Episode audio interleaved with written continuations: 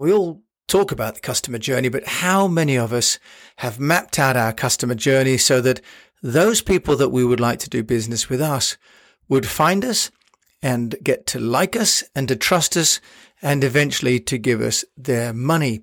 Now, this may not seem like PR, but actually it's all around trust. And public relations creates trust with people that may or may not have ever have met you. And when you're making a purchase online, trust, whether it's a consumer or a B2B element, is a central part of any transaction. So I want to just share with you what I learned by fixing my daughter's MacBook Pro. It may seem a little bit of a strange subject, but I learned a lot from this company because they have, for me, mapped out my customer journey really well.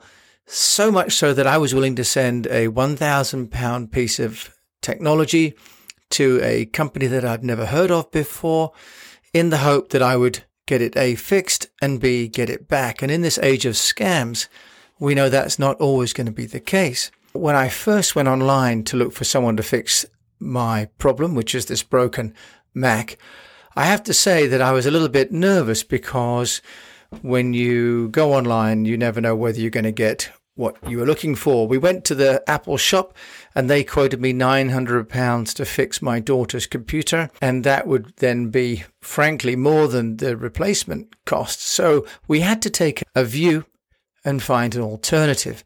Now, I looked online and it was both an ad, but also top of the search rankings, MacBook repairs.co.uk, and came up with very simple and easy to read Open for mail in repairs as normal, no fix, no fee, free £1,000 insured drop off label and return courier, 12 month warranty, and a phone number. A really straightforward call to action straight away and very focused. And what I noticed then is that they have over 900 positive reviews across Google. So here's a company that is really focusing on reassuring me on the first part of my customer journey, which is my research. Now, I'm already interested and I'm thinking, is this company for real? Because if I'm going to send a product, a MacBook Air away to someone that I don't know and can't see, and it's not obvious where they are, am I ever going to get my device back again?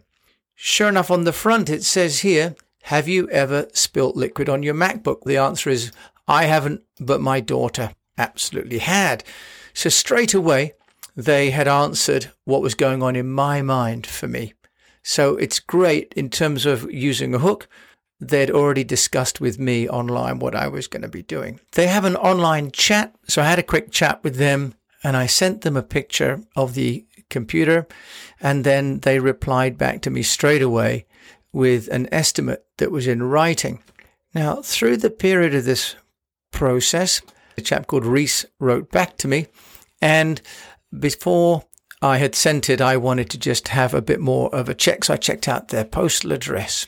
Now, the whole process in which I had written to them was starting on the 17th of May all the way through to the 31st when I got my device back again. I had 10 emails over that period of just over 10 days.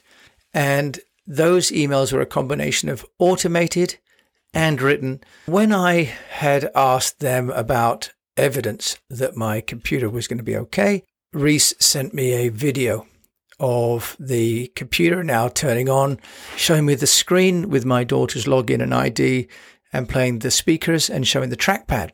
So the reason I'm sharing this is because at each stage in my customer journey, this company, eFix Limited, had got a response to reassure me, to inform me, to invoice me for the fixing of this computer. Now, the reason I'm sharing this is because how many of us run a business where a main part of the objection to working with us is an anxiety, is a, a concern that person has not seen me, hasn't seen anyone else, can't see a physical office or a physical shop. And on that customer journey, that avatar, that person that we have profiled to be our customer gets lost. They drop on and off. Now, what I liked about the eFix people was I sent them an inquiry and I got a written quote, very detailed, explaining to me what was going to be happening. Then, once I'd committed, they sent me a label to print off, and I was able to box up my computer and send it away. And then they were able to let me know they'd received it, and they let me know that they were fixing it. Then they sent me a quote to say this is the piece that actually we need to fix. And then they sent me a note to say it was fixed, and then a video to show me how it was fixed, and then another invoice that I had to pay. And once that was paid, that was a nervous moment because I'd paid it. They had a fixed computer. Was I actually going to get my computer back again? And I think that's where the involvement of a human, Reese, writing to me to give me reassurance, got me across the line. Of course, at that stage, I was already committed because I had sent them the computer and I'd sent them the money. So if they'd wanted to, they could have walked away. And this is where the 900 plus testimonials had been the reassurance for me. On my own website at East West PR, where I've served over 500 clients, I don't have any testimonials.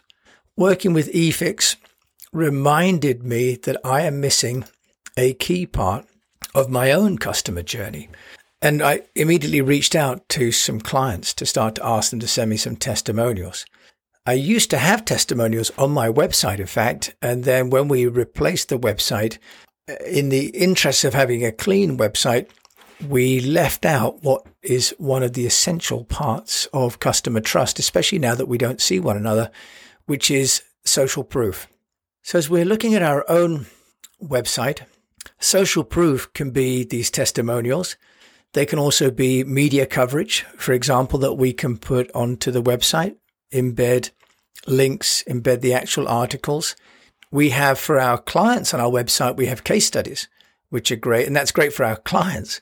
But actually, it's demonstrating that we've done the work, but it's not necessarily saying how grateful or how appreciative our own clients are of us.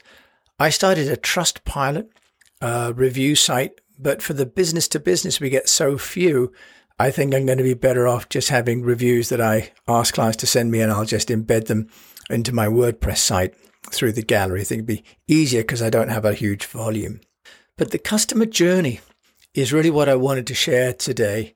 This idea that whether it's a company or it's an individual, the number of stages we go through from looking for the solution to finding a potential solution to being reassured that the company we're looking at understands our problem to taking that leap of faith to engage that company and getting reassured that was well taken, then entering into the engagement itself and to have all these emails coming in over a 10 day period at each critical stage of the work showed to me this was a company that had process and also understood the need for my reassurance.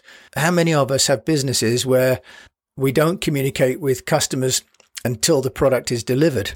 And the customer may or may not be waiting for details about how the project is going. Is there any way that we can improve that through using tools? Is there any way that we can improve that by using tools, for example, like ClickSend, which we've now embedded into our Zoho CRM?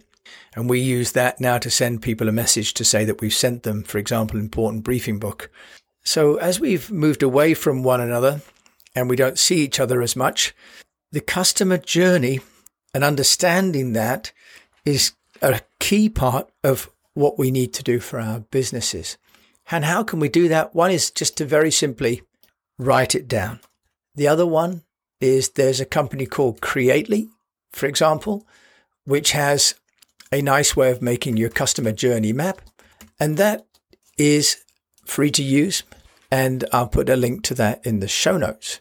You can also use one called totango.com, miro.com.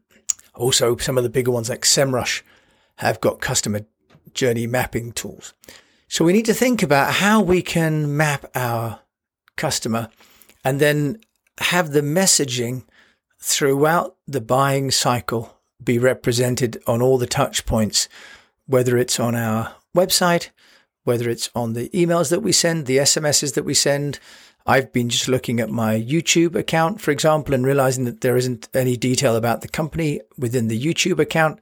So, really doing an audit and finding that all the touch points that we have for the company would reinforce what we're saying about our company when the customer is on their journey of discovery and engagement and fulfillment. Now, I got the laptop back. It works wonderfully well. And I left our friends at eFix a, a review. When I got the MacBook back, inside the packaging was a nice note. And also thinking that these devices would go home to students, they put a couple of candies in just for good measure. A really nice way to round out the whole customer experience and to realize that the customer journey has many different stages and there are many different places at which we can lose a customer. And as it's so hard to find them in the first place, keeping them on the path and reassuring them throughout the path is a key part of anybody's PR activities.